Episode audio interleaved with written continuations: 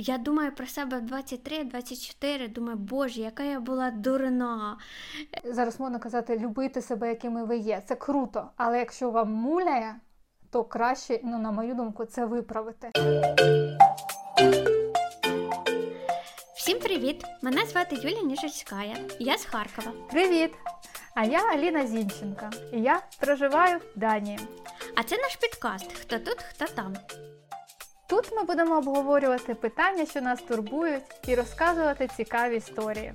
А ще трошечки ділитися особистим. Ми сподіваємося, що всім буде комфортно і затишно в нашій компанії. Ну що, Аліна, поїхали? Поїхали!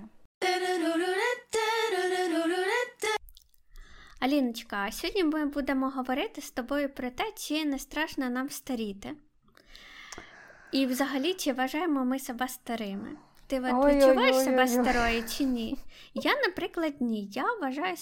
Я відчуваю себе наскільки молодою, і мій фактичний вік абсолютно не співпадає з тим, яке у мене відчуття всередині. Наскільки ти себе відчуваєш? Дуже. Розрив прям, такий, наче мені 20 років. Як цікаво, слухай. А в мене, я коли святкувала день народження, коли мені було 30, зараз мені 31, от в цей день зійшлися всі планети. Я нарешті наздогнала, чи як вік наздогнав мої внутрішні, тому що мені здається, я років з 8 відчувала себе вже мудрою 30-літньою жінкою. І от в 30 я поняла, що я на своєму місці, я тобі реально кажу. Зараз уже почалися цей рік проблеми, знаєш, і це не спина тріщить, і не суглоби круто, ні-ні-ні-ні. Проблеми з тим, що 31 уже, а відчуваю то я себе на 30, і мені здається, що це оце 30-ліття, воно якесь таке, як мінімум знакове для мене, а як максимум це той стан, в якому я перебуваю більшість свого часу. Угу. Мене не давить мій вік. Я не думаю про те, що я стара і скільки там циферок уже стукнула. Але внутрішнє відчуття в мене зовсім інакше. Можливо, тому і вік на мене ці цифри так не давлять, тому що у мене немає внутрішнього відчуття, що мені скільки років. І ще трошки, можливо, це пов'язано з якимись зовнішніми особливостями, так? Тому що я дивлюся на себе в дзеркало, і, в принципі, я 34-річну жіночку я не бачу. І це теж цікавий такий феномен, і я теж хотіла його з тобою обговорити, про те, як виглядають люди в старшому віці, в залежності від того, в якому оточенні вони живуть і в якому місті вони живуть. Мені здається, що оточення дуже впливає на те, як ти виглядаєш з віком. Однозначно, звичайно. Так, оточення нас формує. Чому? Тому що, перше, навіть зморшки. Зморшки формуються як? Від емоцій, які людина трансформує, транслює на інших і забирає від інших. Ти посміхаєшся, ти плачеш, ти злишся, зморшка між бровами, ти думаєш багато. Або просто в тебе мігрень довго тривала, як була у мене. Тому в мене зморшка між бровами, це моє друге я, розумієш? Тому, звичайно, люди, які в тебе викликають найбільше емоцій, які тебе оточують, вони формують як мінімум зморшки. А як максимум, звичайно, що це якісь і вагові речі, тобто ти можеш їсти правильно, неправильно, ти можеш займатися спортом, не займатися спортом. Тобто, власне, усе життя формується відносно твого оточення, чи оточення також формується відносно твого життя. Воно, мені кажеться, дорівнює. А як ти думаєш, люди живуть, які живуть в мегаполісах, великих містах, і люди, які живуть в провінції, вони по-різному старіють? Мені здається, що так. Мені здається, що люди, які живуть в великих містах і оточені більш сучасними речами, вони якось і відчувають себе, і живуть більш сучасно, ніж люди з провінції. Але, може, я просто сноб, і мені так здається. Я думаю, що тут впливає робота, важкість роботи. Якщо ми говоримо про жінок, які, ну і чоловіків, да, я більш так, жінок, він такий, більш такий, мабуть, приклад показовий, так, да, більш які, показовий, наприклад, звичайно, важко працюють, які там мають, ну, елементарно мають корову. Це так, звичайно, знаєш, для мене не зовсім не елементарно, але там вони працюють важко. Фізично. Фізично важко. У них, звичайно, інші, по-перше, потреби, навіть там якісь креми, ну, я за операції взагалі. Догляд за собою. Догляд. Вони і знашують своє тіло, свій організм набагато раніше, ніж люди, які, ну, мені здається, це моя власна думка, працюють в офісі, наприклад, або те саме, коли ти ходиш пішки, або ти їздиш постійно на транспорт, коли ти їдеш на велосипеді, і так само. Тобто, звичайно, люди у провінціях, мені здається, швидше старіють. Я просто коли, знаєш, приїжджаю в Полтаву з Києва чи з Харкова, у мене одразу є ось це відчуття, що люди набагато старіші.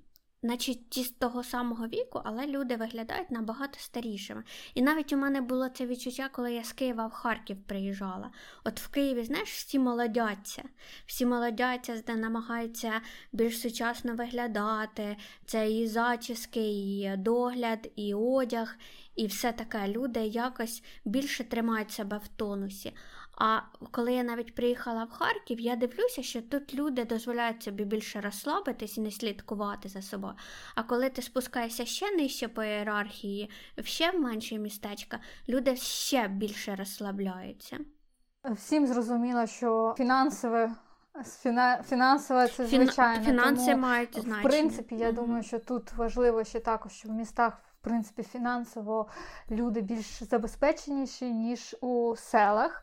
Так. І тому вони можуть собі дозволити якіснішу їжу, якіснішу косметику, якісніший догляд, якісніших лікарів і косметологів. От. Тому, в принципі, все ж таки оця відмінність, вона разюча. Да? Її дуже видно просто. Так, мені теж здається, що досить видно сильно це. І насправді я не знаю навіть, як це змінити, тому що, напевно, ніяк. Напевно, це просто така даність уже, яка є. Так, це якщо ми говоримо за кілька людей, да, за народ, чи як сказати, за жінок загалом. Але якщо брати кожну особистість, то, звичайно, що ти можеш змінити себе і тим самим, да, покращити популяцію, як то говорять. Ні, звичайно, світ починається з тебе. Тобто я для себе там маю свою власну думку з приводу своєї зовнішності, як я хочу виглядати зараз або через деякий час, да, що для цього буду робити, до кого я буду звертатися, тому що в моєму вішлісті існують лікарі, існують косметологи, існують пластичні лікарі.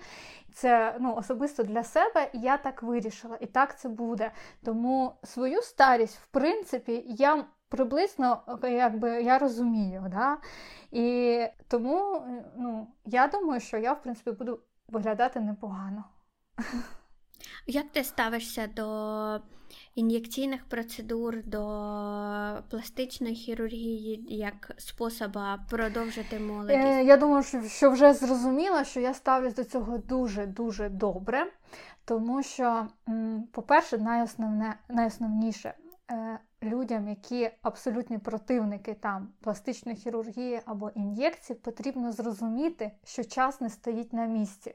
Що вже жінки, які колять собі губи, не виглядають такими, знаєш, як вони, з ким їх асоціюють, з варениками, уточками. Ні, абсолютно. І найчастіше я вам хочу сказати, от просто мені повірте, коли ви вважаєте жінку красивою і максимально натуральною, то ви навіть не здогадуєтесь, скільки там зусиль косметологів, бо вони в нас колять, і виправлень асиметрії і так далі. Елементарніше, коли людина виправляє собі зуби, і є деякі проблеми, в неї може бути, і часто в неї є асиметрія губ. Найпростіше це виправити так, наколоти так губи, ну, уколи в губи, і це не будуть вареники. І те саме з грудьми. Зараз хірургія і косметологія вже на такому етапі просто, що ти не, вони максимально йдуть природнім шляхом, максимально. Так сталося, що я, до речі, не колола губи собі, губи мої рідні, і я не хочу це робити, тому що вони мені подобаються, мені не потрібно більше, так? Але я знаю точно, що хірурги зараз, хороші клініки хірургічні, і косметологи, хороші косметологи, не в подворотні дівчатки після курсів, я вас прошу, не ходіть до таких. Вони ще і є психологами. Вони ніколи тобі не будуть робити заради грошей.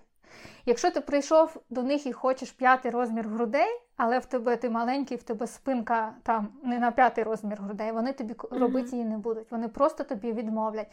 І якщо ви розумієте логічно, що ваша спина, ваші груди не витримає, і врач, лікар іде на це, просто тікайте звідти. Це вам така порада. І так само із тими, хто вам робить ін'єкції. Я, наприклад, робила ін'єкції в обличчя, і я йшла до лікаря, до професора ліцевої хірургії, щоб ви розуміли. Тобто ти йдеш до спеціаліста, якому ти не просто довіряєш, а ще над довіряєш. До дівчинки, яка пройшла курси або закінчила тільки там, або, знаєте, часто шукають безкоштовно, або ти платиш за матеріал. Типу моделі. Да. Я ніколи б не пішла. Брови вищипати моделю, я б пішла б. А колось собі щось, я дуже цього боюся. Але я повністю за. Я багато говорю зараз, але я хочу просто довести, що зараз усе максимально натурально роблять. Коли у вас є кошти, коли ви йдете до спеціалістів, вам виправлять те, що вам не подобається. І зараз немає гонки, в кого більші губи, в кого більші груди, в кого краща попа і так далі. Зараз це не модно. Модно зробити красиво і натурально.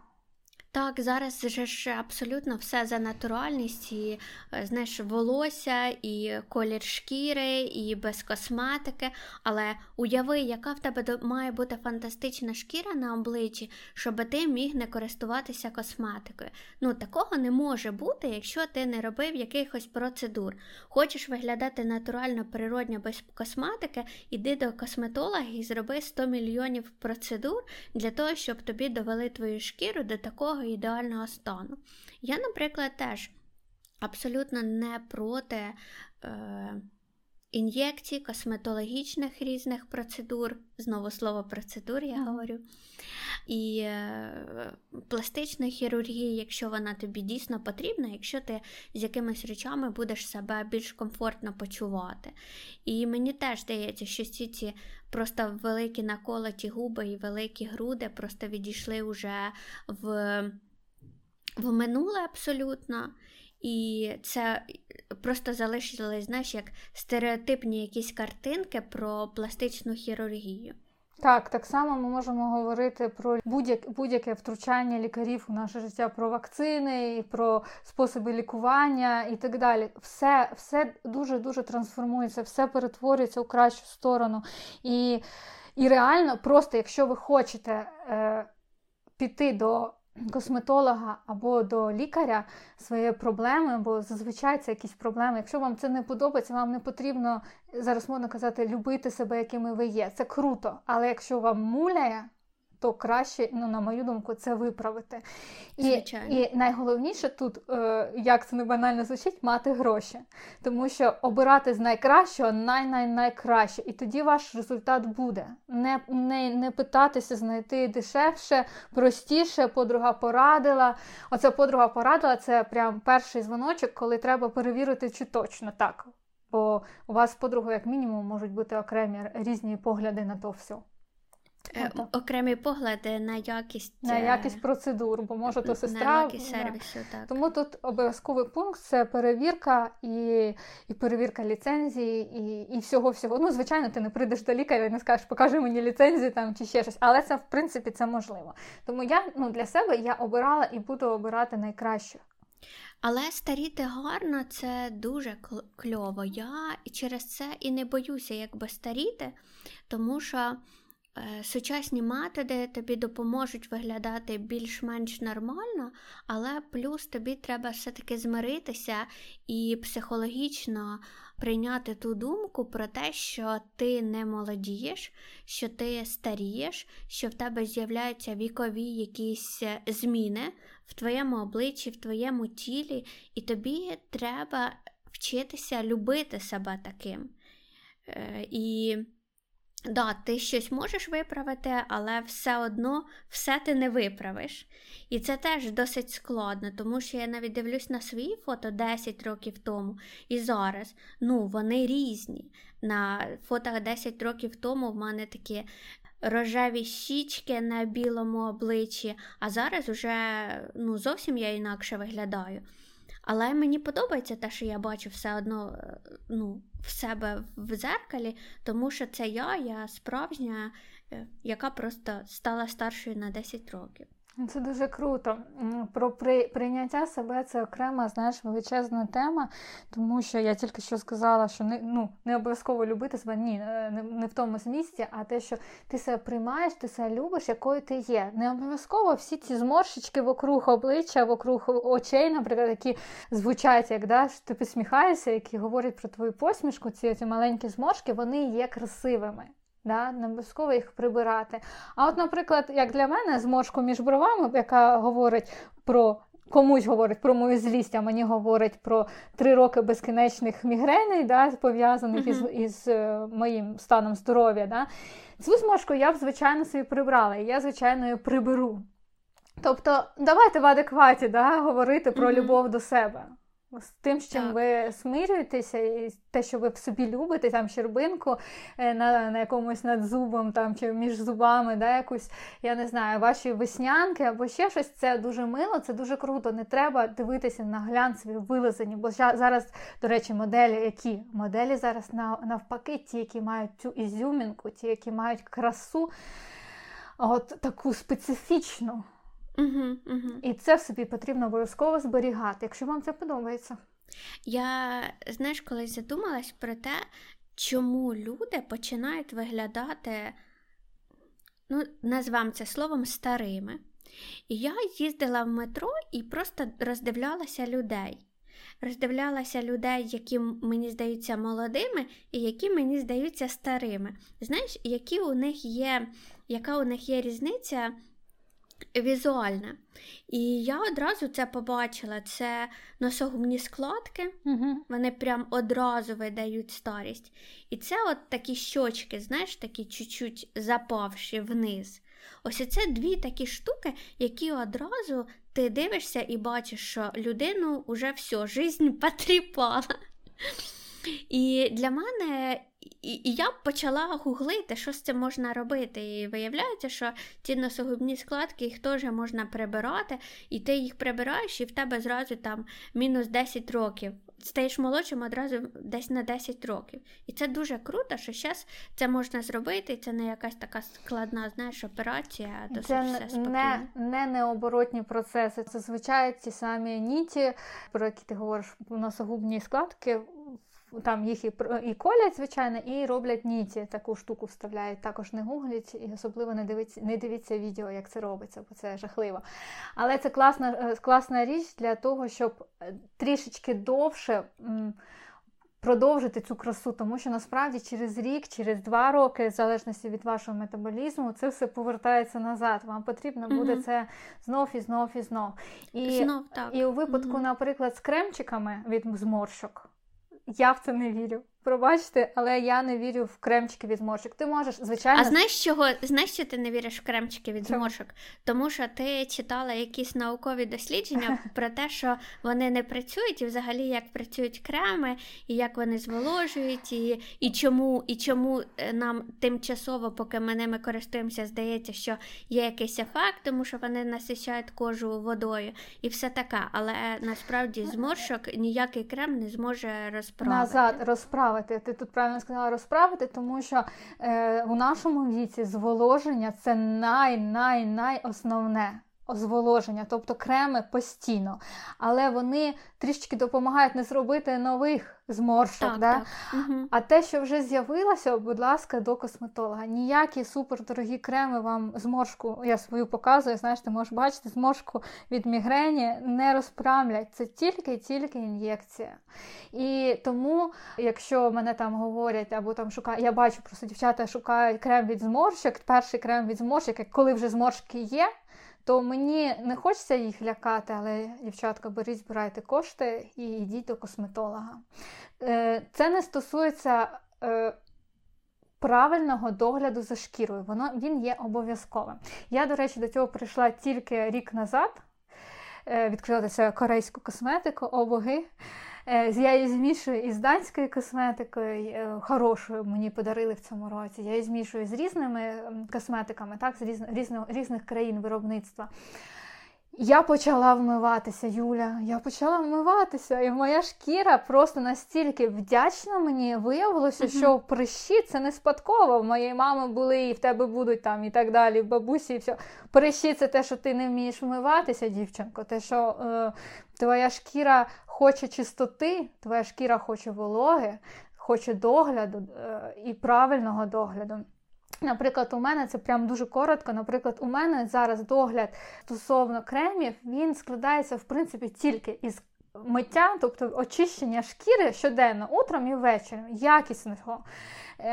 Якісного це навіть не тим, чим ти очищаєшся, також важливо, а тим, як ти очищаєш, що ти дійсно кожного дня змиваєш з себе косметику, кожного ранку ти також якісно себе умиваєш водичкою. І це зволоження, якісь, можливо, там, типу вітамінчики мазать і так далі. Тому догляд, він обов'язковий.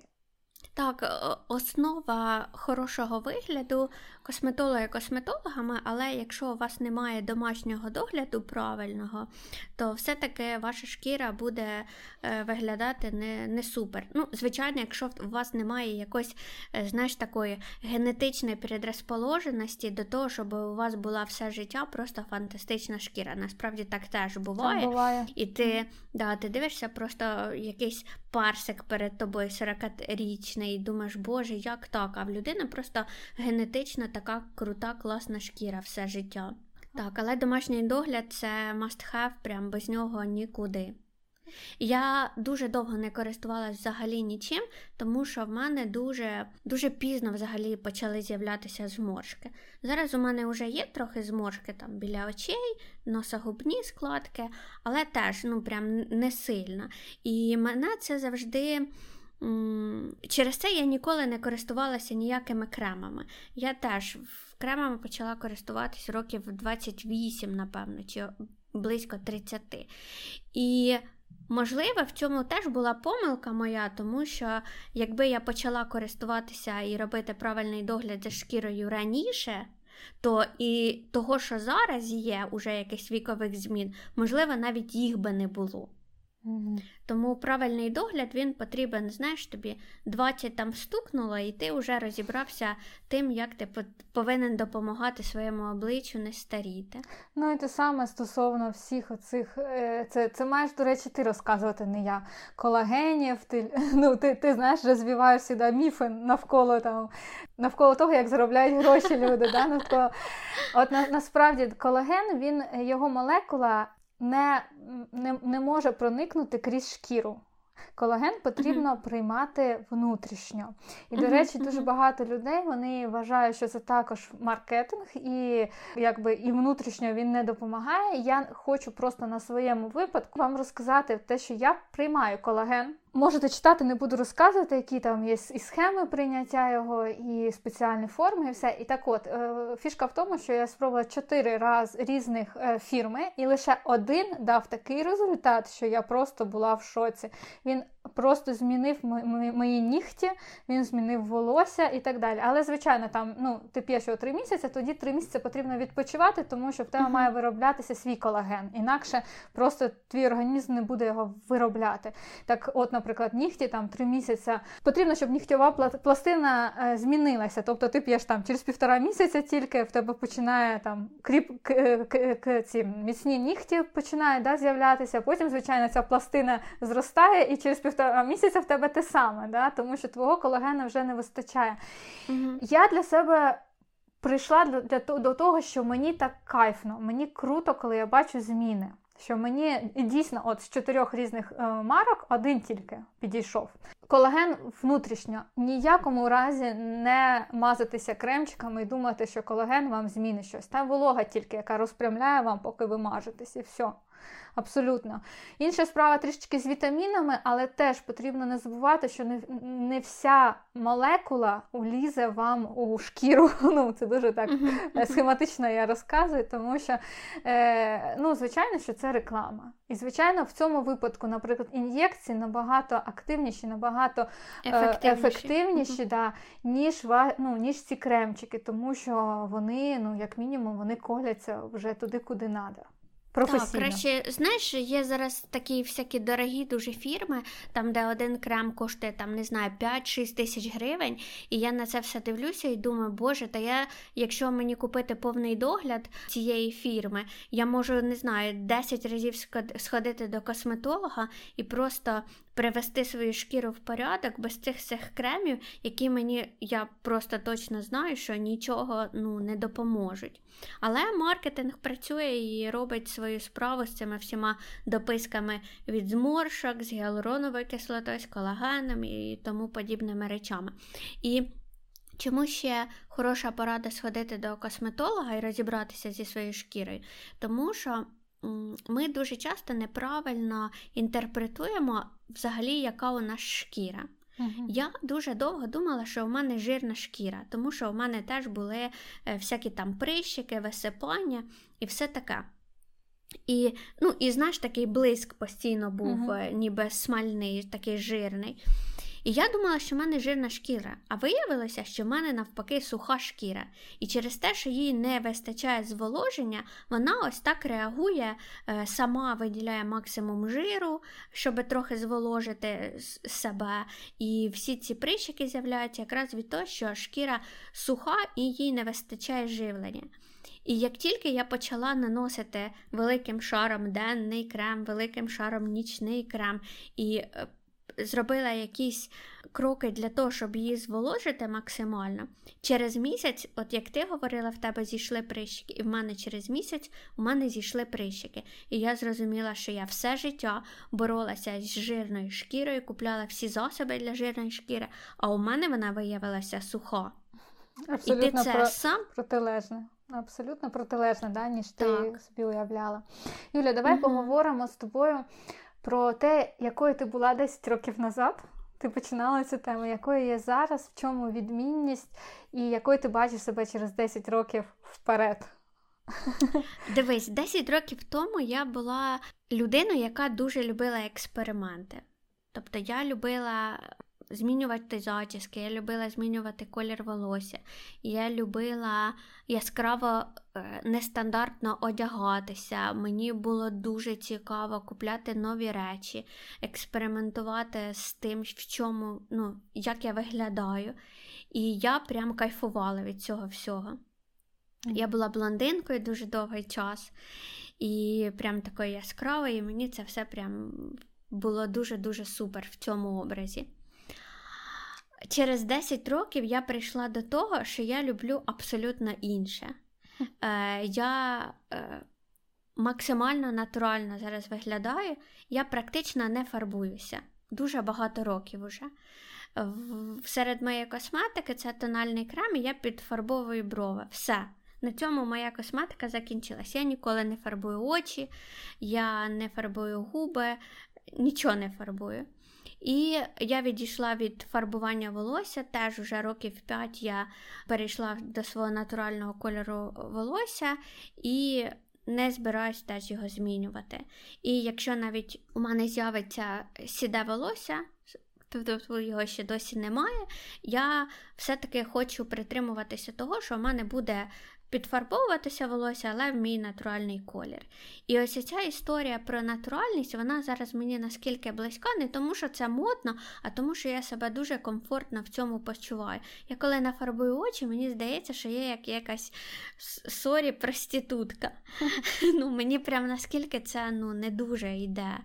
І так само в одязі. В мене дуже багато чорних речей, в мене дуже багато однотонних, таких якихось без принтів речей. Я перестала любити шопінг і така дуже-дуже класична зараз стала. І я думаю, що якраз моя зрілість, моя мудрість на це дуже вплинула.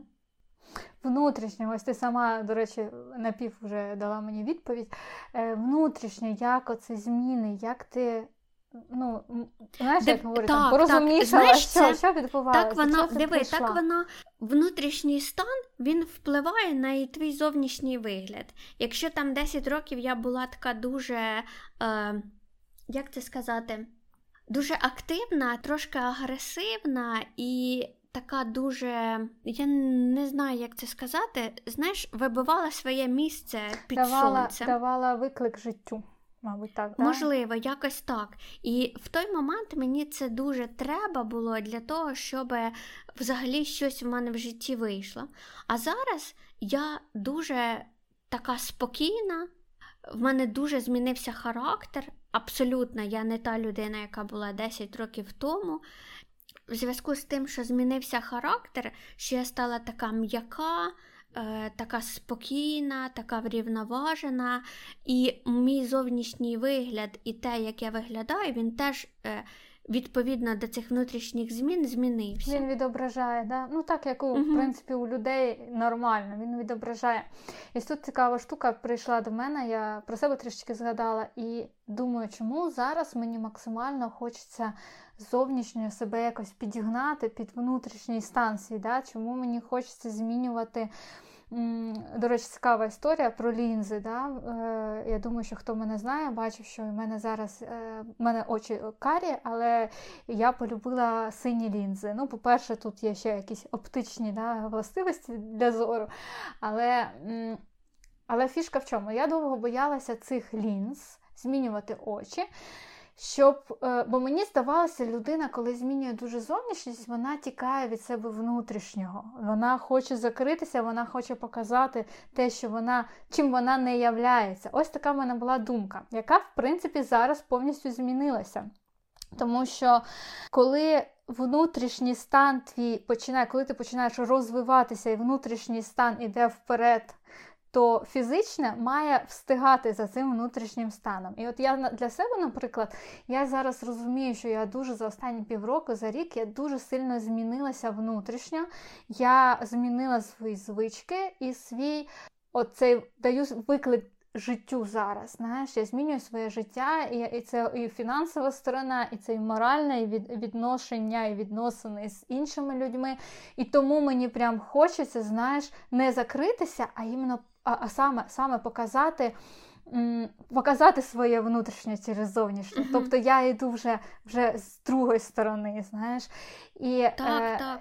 І найбільше ця яскравість саме не як прикриття чогось того, чого тобі не вистачає внутрішньо, а як підкреслення того, що ти ось така внутрішньо, ти достойна уваги, ти уже на тому рівні, який зараз, нині тобі доступний, і який ти ось, ну тобто я зрівнюю зовнішнє і внутрішнє вже навпаки через те, що я для себе роблю, через косметолога, через якісь там маніпуляції з волоссям, через колір, через нігті, через губи і так далі, розумієш? Тобто тут є така, з одної сторони ти розмотуєш клубок, і з іншої сторони розмотуєш клубок, і це ж чудово, тому що час іде, і ти змінюєшся так нормально. Так, це взаємопов'язано все. Бачиш, у нас ідентично. Тобто у нас змінюються наші внутрішні відчуття, і ми зовнішність свою теж підлаштовуємо під те, як ми себе відчуваємо внутрішньо. І я часто думаю про те, знаєш, якісь такі дурні запитання інколи в голову тобі лізуть, і я колись думала, що а чи хотіла б я повернутися в свої там 23 чи 24? Тому що це ж прикольно повернути молодість. Чи прикольніше залишатися в тому віці, в якому я зараз? І я думаю, та ніколи. Я думаю про себе в 23-24, думаю, боже, яка я була дурна, я робила такі якісь дурні речі, я себе якось теж вела, знаєш, не так, як би мені зараз хотілося. І я порівнюю себе з тим, яка я зараз, і я собі наскільки зараз подобаюся, що прям я уявити собі не можу, що я можу повернутися в той час. Цікаво дуже, да. У мене трошечки, знаєш, я навпаки думаю, боже, яка я була мудра. Тоді, бо я поступала в деяких речах дуже мудро, і ці речі зараз привели мене до того, до чим я є зараз, знаєш. Ой, так якось сказала, да? Не впопала. Ні, ну це в принципі так і є, ну це так і є, що всі наші кроки в минулому призвели до того, якими ми є зараз. Але я беру, що прямо, знаєш, так взяти і відкотити. Зараз повертаємося в 20 років. Да. Просто я ще треба так, знаєш, зробити сноску, зірочку таку, як завжди я роблю, до того, що ці 10 років, про які ми говоримо, ми ж не взяли з того 15 і 20 років назад, да? Ми взяли 10 років, це саме оцей час формування, коли моє життя змінилося взагалі з чорного на біле, з біле на чорне, тому оцей період для мене він і є дуже активним. А наступні 10 років я б хотіла, щоб вони були менш змінливі, чи як перемінчиві, є російською мовою. Я хочу більше стабільно, хорошо стабільно, знаєш. І тут, мабуть, вже я не сподіваюся на якусь мудрість вікову, чесно свою, коли мені вже не захочеться там змінювати життя, там, знаєш, от просто взяти і повернути усе. Навпаки, я вже все-таки ставки роблю на стабільність оцю. І я не боюся старіти. Абсолютно. Я думаю, що моя старість буде красивою, спокійною, я таку хочу, спокійною у колі мого чоловіка.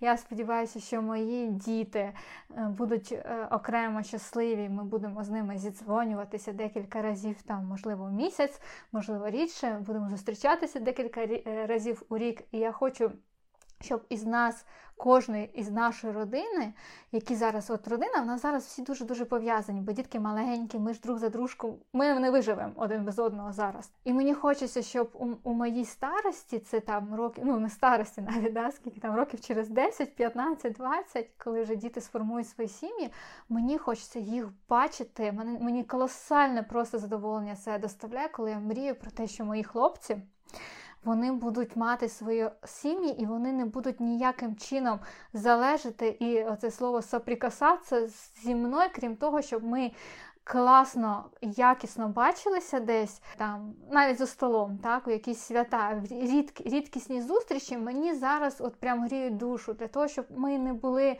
вимушені бачитися часто, для того, щоб вони не мали в мені потреби, мені і в чоловікові потреби, а ми в них.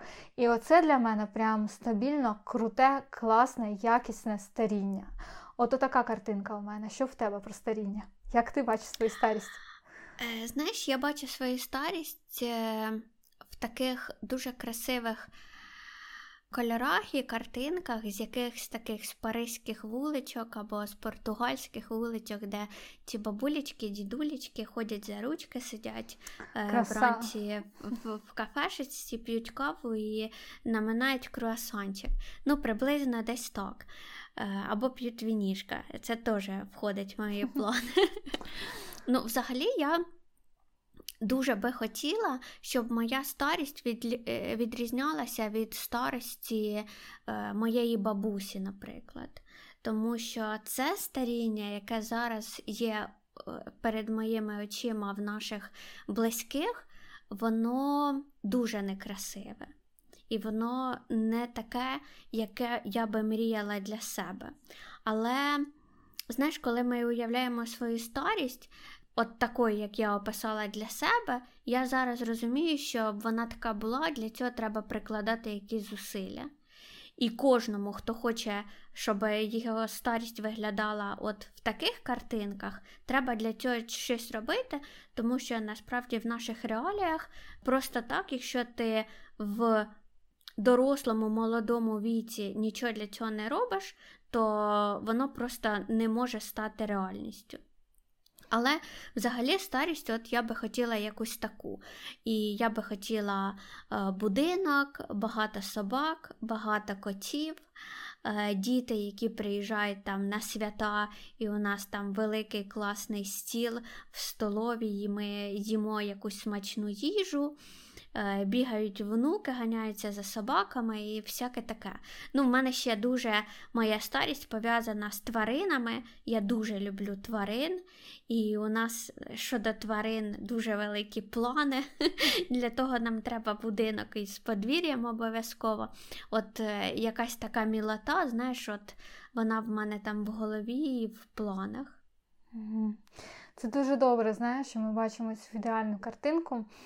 В принципі, її можна розцінювати як ціль, тому що зараз у нас досить активний вік для того, щоб думати про свою старість. Це вже, знаєш, крайній активний вік, тому що потрібно про це думати років з 25, да? Як тільки гормони вже привели себе в порядок і ти починаєш формувати, ти маєш, ну, як говорять, відкладати на старість. Це про гроші.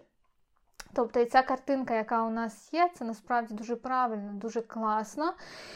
І потрібно до неї йти. Але от справа в чому, що дуже сильно змінюється наш світ. І дуже швидко. І оцей темп, ми про це говорили з тобою в минулих підкастах, що картинка змінюється. І зараз ми не можемо, знаєш, собі типу прописати і бути, ну, спокійними за свою старість, як могли бути там наші ще батьки, бабушки, дідусі. І, на жаль, через це ми бачимо зараз старість, ну, бабусь, да, не зовсім ту, яку ми і вони собі уявляли, тому що світ змінився. І, на жаль, він пройшовся по такому старшому поколінню, яке не мало вибору і не могло змінюватися з ним у ногу. У нас цей вибір так, є. Так. Але ж бачиш, є країни, які все-таки дбають про своїх стареньких людей. Звичайно. А у нас все зовсім по-іншому, тому що взяти ту саму Данію, ну, там же ж зовсім по-інакшому старенькі живуть. Так, звичайно, ми не будемо говорити по країнам, тому що навіть у Данії старенькі живуть на ті кошти, які вони відложили за життя. Вони не живуть на соціальну пенсію, бо на неї ти не виживеш. Просто не виживеш. Вони відкладали, вони так як і, ну, тобто це міф про те, що країна їх так, ми користуємося там безкоштовною медициною, так як і старі люди, да, там багатьма плюшками, за які ми платили вони платили на протязі життя у вигляді великих податків. Але оця пенсія, яка нараховується, яку я можу зараз навіть подивитися для себе, є сайт, де ти дивишся, що тобі там буде 70 років, чи через скільки років ти будеш отримати пенсію, виходячи да, з того, що ти отримаєш, яку отримаєш зарплату зараз.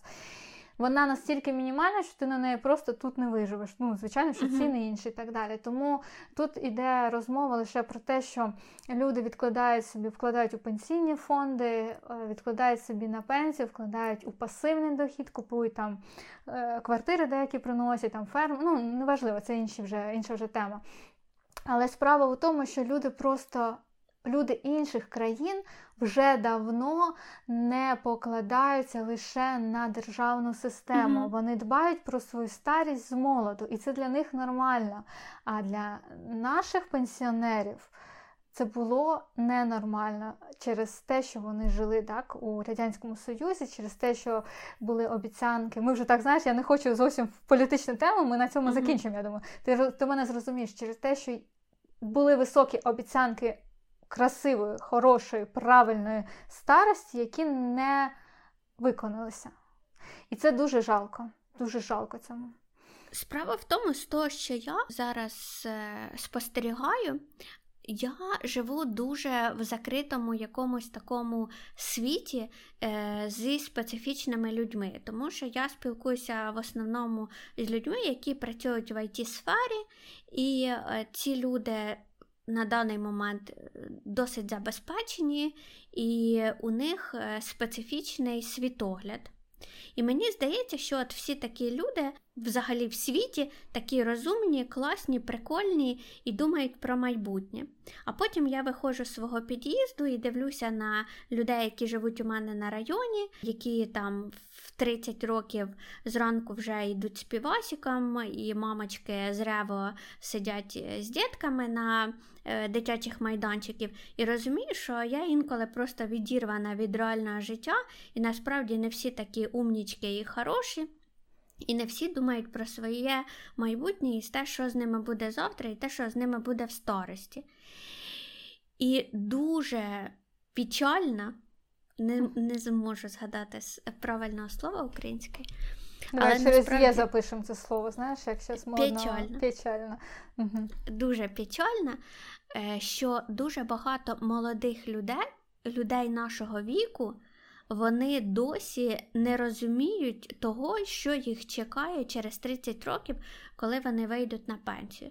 Тобто люди навіть зараз, люди нашого віку, не думають про своє майбутнє. І це скрізь, це от на кожному кроці ти виходиш і бачиш цю картину, що ніхто... От не думає про те, що мені треба подбати про свою старість, і того зараз мені треба щось робити і чимось займатися, а не так, що, знаєш, я молодий і мені все по плечу, і я зараз буду розважатися, а коли мені буде 60, буду жити на пенсію, яку мені буде платити держава. І якось ледь зводить, знаєш, кінці з кінцями, звинувачувати президента в тому, що він щось не так робить, а не себе 30 років в тому, що я не тим займався в житті. Тут, знаєш, неможливо, мабуть, тема старість перекликається все ж таки з якимись політичними, знаєш, такими активними. Ну, це не з для мене це не з політичним, це з тим, що люди навіть нашого віку зараз думають, не думаючи, я не знаю. Чому так? Тому що у нас немає фінансової образування. Переведи мені швидко мій автопереводчик. Фінансової науки, скажімо так, фінансових якихось курсів, і лише небагатьом із основної маси молодих людей, активного віку, чому я говорю, 30 років – це мега-активний вік, коли ти маєш взяти себе в руки, поставити на ноги і щось робити. Бо вже в 40-45 вже інші теми, вже інші здоров'я, інші, я обожнюю, гормональні всплески у тебе по-іншому. Тому 30 – це іменно той пік, коли тобі нужно. А краще 25, коли в тебе ще вже є ум, в 25, тому що деякі… Ну, це якщо є ум. Я, наприклад, про себе навіть беру себе, що в мене в 25 ще… не було там якогось уявлення про те, що якесь було, але дуже далеке, знаєш, не таке конкретне. Але це теж, тому що у нас не було фінансової грамотності. Тобто, грамотності, ось це слова. Якщо б у мене в 17 років були якісь уроки по фінансовій грамотності, в університеті мені це все плюс розвивали, навколо мене всі люди були такі ж, які думають про те, як я буду жити далі своє життя і як я планую провести старість, то, можливо, я би і в 25 вже була готова приймати якісь дорослі рішення. Так, я про це і говорю, що економіка, яка у нас там моментом проходила, тоненькою стрічечкою проходила у університетах, у мене була там економічна якісь наука, це зовсім не про те, це про фінанси, це про фінансову подушку, це про те, що у кожної жінки, дівчинки, мами має бути обов'язково фінансова подушка. Це прям, по гривні збирати кожного дня, але має бути, чому, там також іншу тему можна зачепити, чому жінки бояться піти від чоловіка, перше і головне – це фінанси, яких в них немає. Це про те, що ти маєш відкладати гроші на старість, відкладати гроші на подорожі, відкладати гроші на свої потреби первинні і так далі. Можна, безліч. Я думаю, що ми, може, зробимо такий ефір, коли будемо говорити про гроші. Я думаю, він має бути. Гроші, фінанси і взагалі, як це розподіляється, не без цих всіх бізнесових інсайтів, чи які просто основне. Але фішка в тому, що ми не навчені. І батьки наші не навчені розпоряджатися фінансами. Інформації цієї доступної не було. Вона з'явилася ось 5-7 років назад. Хоча, до речі, я починала, чому от свою трансформацію, я саме починала із фінансових книжок відомого Кійосакі. Це «Бідний папа, багатий папа, бідний папа», да? Хто читав, знають люди, що це абсолютно людина, книжка і людина, да? Це міняє абсолютно повністю твій світогляд, яка була написана. Там він, верніше, не написано, а він описує речі 60-х років, тобто молодості, да, там, наших батьків, там 60-ті, 80-ті роки. І я тоді, як слухала, я думала, чому, ну чому це я не почала це слухати раніше. От вертаючись на 10 років назад, єдине, за що я жалію, чому я не могла знати про фінанси в той час, так само, як і ти. Я б почала відкладати раніше, почала робити раніше. Ну, насправді, ця тема дуже-дуже цікава, дуже глибинна, і для кожної людини вона приходить через сльози, психи, неприйняття. Якщо, наприклад, мені там деякий час назад сказали, що кожна жінка має мати свій окремий бюджет від чоловіка і частину там, да, вести сімейні якісь справи, і я тоді як, ми ж єдина родина і так далі, то зараз я прекрасно це розумію в абсолютно ідеальних відносинах і сімейному розподілу сімейного бюджету і всього, я це прекрасно розумію, і я формую свою власну і подушку, і свій власний рахуночок, де в мене лежать кошти, і мій чоловік, звичайно, про це знає, і мій чоловік, так, знаєш, раніше, я сміюся, раніше називалася заначка, коли там жінка, дуже багато анекдотів є, да, як жінка знаходила заначку в чоловіка. Насправді, заначка – це круто, і заначки зараз називаються фінансовими подушками, і кожної людини вона має бути незалежна від ролі її у родині. І от коли це навіть небезпека, це навіть така стабільність, як я говорю, двома ногами на полу ти стоїш, да? Хоч якийсь проміжок часу. І до чого? Що до кожної фінансової такої ідеї, до фінансового висновку, до нової фінансової звички людині треба пройти період прийняття, тому що цих ідей в нас в голові нуль.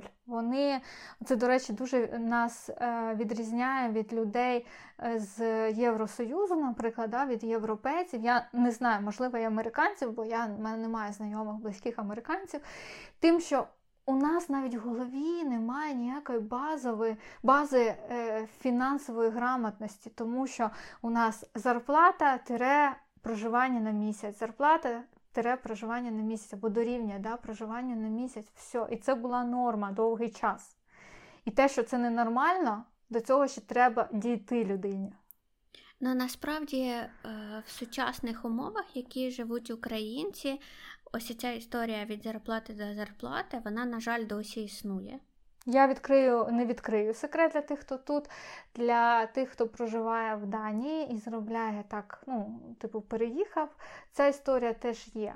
Тому що в людини нормально, коли в неї ростуть потреби, і нормально, коли паралельно ростуть фінанси. На жаль, не у всіх так відбувається. І тому великі скачки, типу, там, знаєш, отримав премію і купив собі там машину, ну, там, знаєш, там, а потім ти остаток місяця не знає, що їсти і так далі, або в кредит, да, взяв. І що це ненормально, люди цього не розуміють. Це саме оця фінансові ці курси, фінансова якась марафони, фінансова грамотність, елементарні речі, елементарні книги про фінанси, вони цікаві. До речі, люди, вони не нудні, вони цікаві, вони круті. Вони цікаві, і якщо ти цим цікавишся. І вони, от в мене виникали психи, чесно скажу, я казала, як це купівля будинку, власне, це не актив, це ж актив, я ж його продам потім.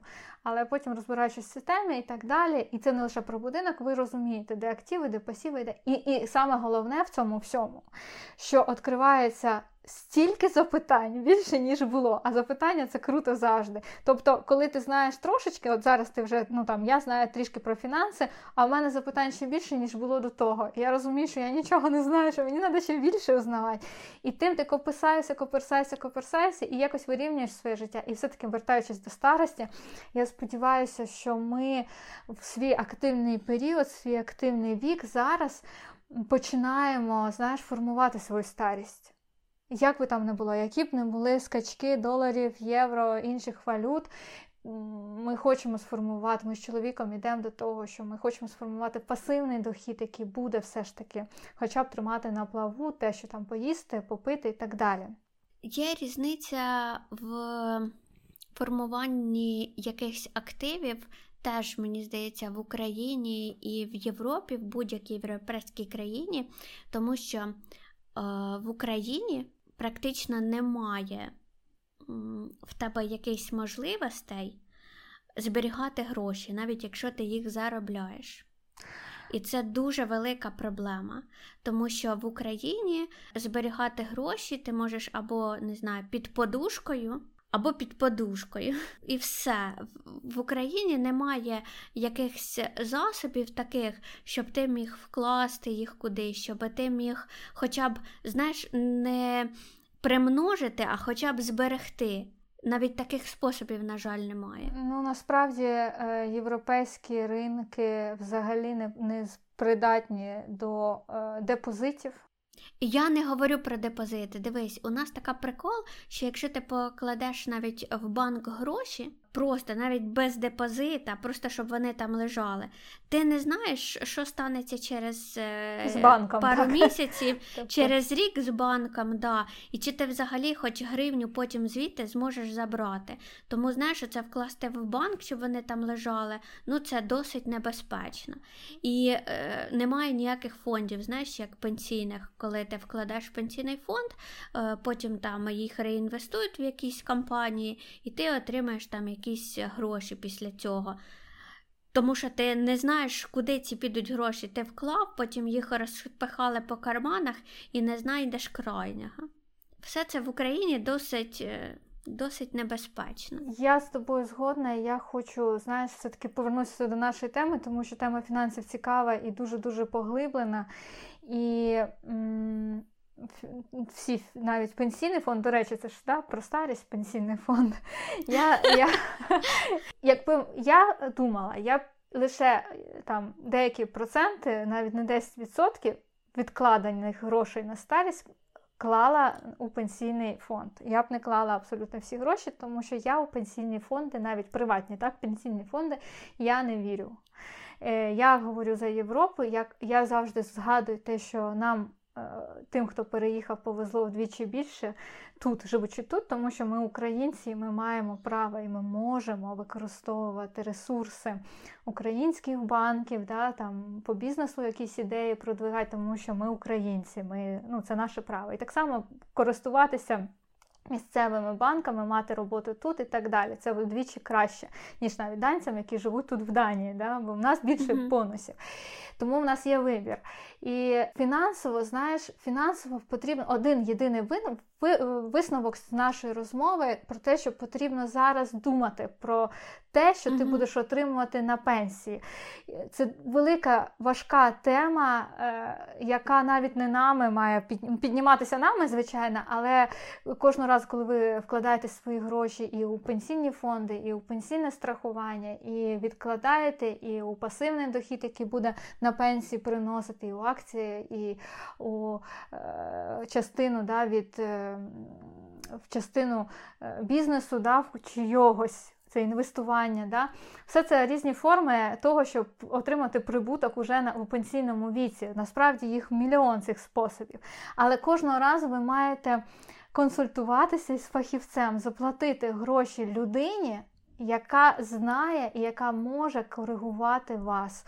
І для себе, наприклад, для своєї родини, ми зараз не вкладаємо гроші, крім того, щоб там свої якісь, да, власні справи, ми не інвестуємо, але це обов'язково буде. І це в розмові про старість. Отаке інвестування розумне, мудре, воно там також відрізняється від того, де є ризики високі, де є ризики там менші, але надовго тривали. Ну там взагалі багато така тема. Я до чого, що не обов'язково вам розбиратися в тому самому інвестуванні дуже-дуже детально, а варто знайти спеціаліста. Звичайно, дуже багато махінацій, звичайно, дуже багато тих, хто хоче вас надурити, забрати ваші гроші і бояться, це нормально в цій справі. Але людина, яка може вам допомогти, спеціаліст, вона вартує, вона коштує тих грошей, які ви їй заплатите, для того, щоб ваша основна місія, ціль зберегти і примножити, краще примножити пенсійні ваші доходи, вона повністю оправдана. І на завершення в мене є для тебе таке от запитання цікаве. Знаєш, ці всі анекдоти і всі ці шуточки про бабуляк, знаєш, на старості, в якихось маразм і все таке. От скажи, в тебе в твоєму віці є якісь такі загони, які ти такі, типа, думаєш, блін, ну це вже старість? Про мене лічно, особисто про мене, я думаю, що це вже щось, ага. Ну, що ти якось себе так ведеш, знаєш? Що я туплю, да? Що я туплю. По чесноку, да, звичайно, є, я сміюся, але, звичайно, я сміюся більше свого чоловіка, я його постійно підтрунюю, тому що він, от таке слово смішне, тому що він старший на 1 рік цілий. Рівно на рік і 1 місяць. А я постійно кажу про те, що він старіє, про те, що в нього там сіді волоси, я його постійно зачіпаю якоюсь старістю, знаєш, він там щось забув зробити, кажу, ну все, це вже начало кінця. От. Про себе я не можу, бо я красива, молода, і шутить над собою це так, ну, я сміюсь, звісно. А в мене навпаки, я на 3 роки старша за чоловіка, ага. І я постійно, якщо він там щось там... Ну, не знаю, щось там сталося, я кажу, та ну, звісно, знайшов собі старушку, ні, щоб якусь молодицю собі вицепити, а ти от знайшов якусь старушанцію, вже і на свалку пора, а ти тут влюбився. А взагалі про себе, знаєш, я з віком стала дуже критична до людей. І я розумію, що так не можна, я постійно говорю, що це снобізм, і що не можна бути такою, як я. І це прям якийсь недолік мій, який я знаю. Але я прям дуже критична. В мене є якісь ідеальні картинки в голові, які люди мають бути. І я от їх всіх причісую під це, що от вони такі там, вони не должні так робити, і отак не мають робити, і ось оце теж було неправильно. Хоча ніхто ж нікому нічого не винен, але я оце постійно всіх критикую, що всі мені не такі, і все старість, не так точно. Роблять. Не бабушки на совсємки, знаєш. А я по цьому поводу завжди ржу теж свого чоловіка, тому що там, знаєш, якась музика. Чи... І ще, до речі, цікаво, що він у мене не дуже так в соціальних мережах розбирається, він є, але там він відносно, знаєш, дуже з краю. Він не знає ці всі словечки, там, які зараз модні. І я з нього постійно з цього прикалуюсь. Кажу, слухай, що ну, це вже старий, ти вже як дід старий. І зараз от, в перерві ми ходили з ним, ну, там, на кухню, і я казала про те, що зараз модно чоловіки нігті малюють, знаєш, там, наносять лак на нігті.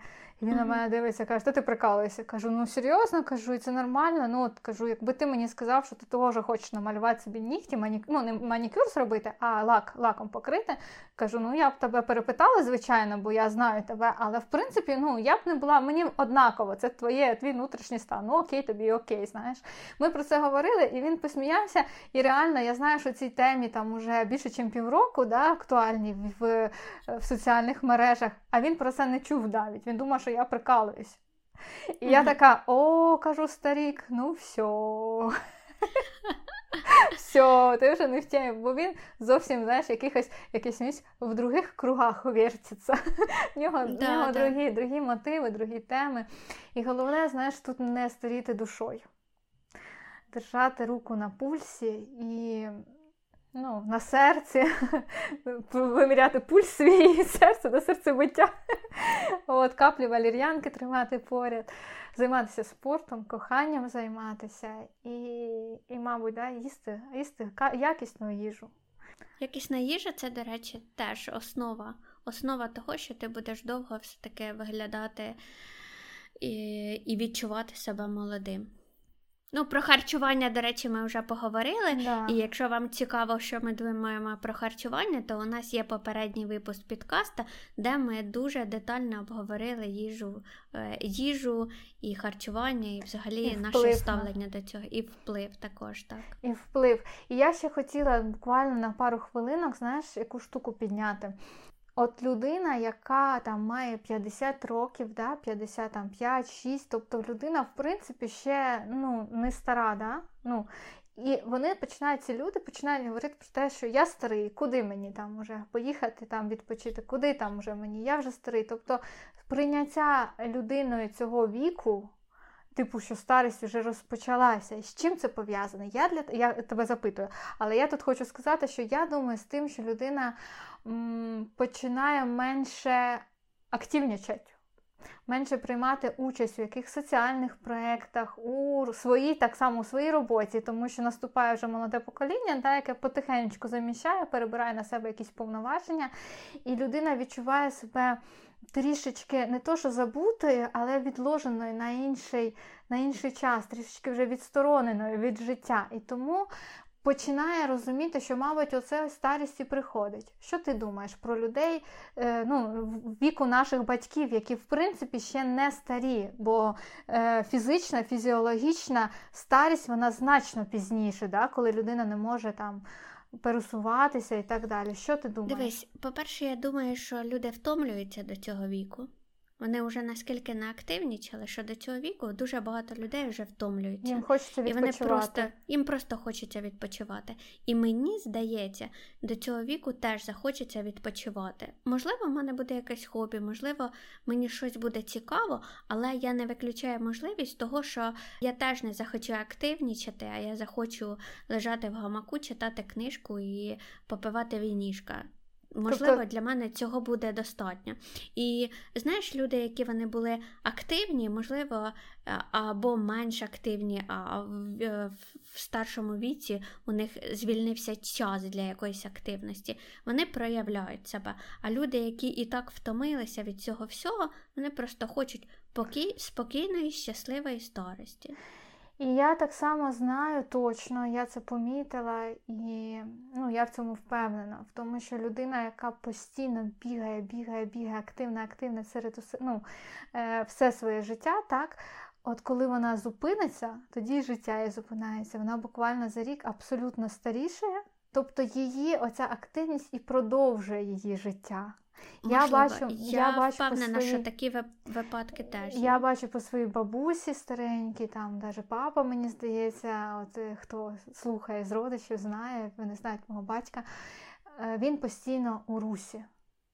І навіть коли вже важко, і коли фізично важко, тому що вік все ж таки якісь там проблеми з'являються і так далі, все одно оцей рух, він, якщо він зупиниться, да, він там піде на пенсію, повноцінну пенсію, сидячи вдома у телека, мені здається, людина в цьому випадку гасне. Тобто в неї немає іншого, він запрограмований так, в неї вже іншої програми немає, він не вміє відпочивати, знаєш. Це також потрібно приймати до уваги, коли ви там радите людині, вже все, хватить, давай, зупиняйся. Про те, що є люди, які вміють відпочивати, да, а є люди, які не можуть, вони просто загибаються з тим, коли вони починають бути вдома, їм стає скучно, їм взагалі, да, там багато причин. І інша категорія людей – це люди, які виходять заміж, женяться у 60+, які тільки життя розпочинають. Вони, чому я відразу посміхаюсь, тому що я завжди, знаєш, і пам'ятаєш цю жінку, про яку ми говорили у підкасті, до речі, про переїзди, це перший наш випуск, тому, будь ласка, хто не слухав, послухайте, рекламу включила, про жінку, яка почала вивчати мову, да, у 60+. Пам'ятаєш, моя одногрупниця, так. Вона переїхала із Сірії, переїхала в Данію, почала вивчати мову, вона почала налагоджувати життя. І так само люди, які зустрічають свою долю, да, женяться, там, виходять заміж, починають життя, відкривають себе заново. І такі люди для мене, наприклад, вони мотиватори. Але, знаєш, це кожному своє. Мені здається, що коли ти молодий, ти маєш жити своє життя так, як тобі комфортно. І коли ти стаєш стареньким, в тебе теж має бути можливість вибору, як точно. Ти хочеш жити своє життя. Точно, тут так. Ти точно сказала, не потрібно всіх під одну гребенку, про те, як, про що ми говоримо кожного разу, да, що в нас різні погляди і різні люди. І для мене, наприклад, люди, які дуже активні після 60, да, вони для мене є мотиваторами. Але я так не хочу, знаєш, я хочу вже такої більш спокійного життя. Я себе бачу, ти у Франції, да, ну не у Франції, а у таких, я зрозуміла, кав'ярнях таких, да, там вуличок, серед вуличок таких приємних. Я себе бачу абсолютно, коли абсолютне сонце, хотіла сказати, цілу добу, ну ні. Коли це літо, коли це коктейль якийсь, коли це ліжачок і море, я хочу таку старість. Я хочу своїм дідом курити трубку, слухати музику і там тільки, знаєш, там офіціант, дай мені подай. Звичайно, що я жартую, звичайно, що це така рожева мрія. Але ну, ось хто ж подивимося, ми з тобою, Аліна, зізвонимося через 30 років і подивимося, хто якраз де буде в цей момент зустрічати свою старість. Да, це буде круто. Друзі, ми вам бажаємо здоров'я, бажаємо вам міцної такої, знаєте, впевненості у вашому майбутньому, близькому і дальньому, в тому, що ваша старість буде найчудовіше, але потрібно для цього робити вже зараз щось. Так? Вот.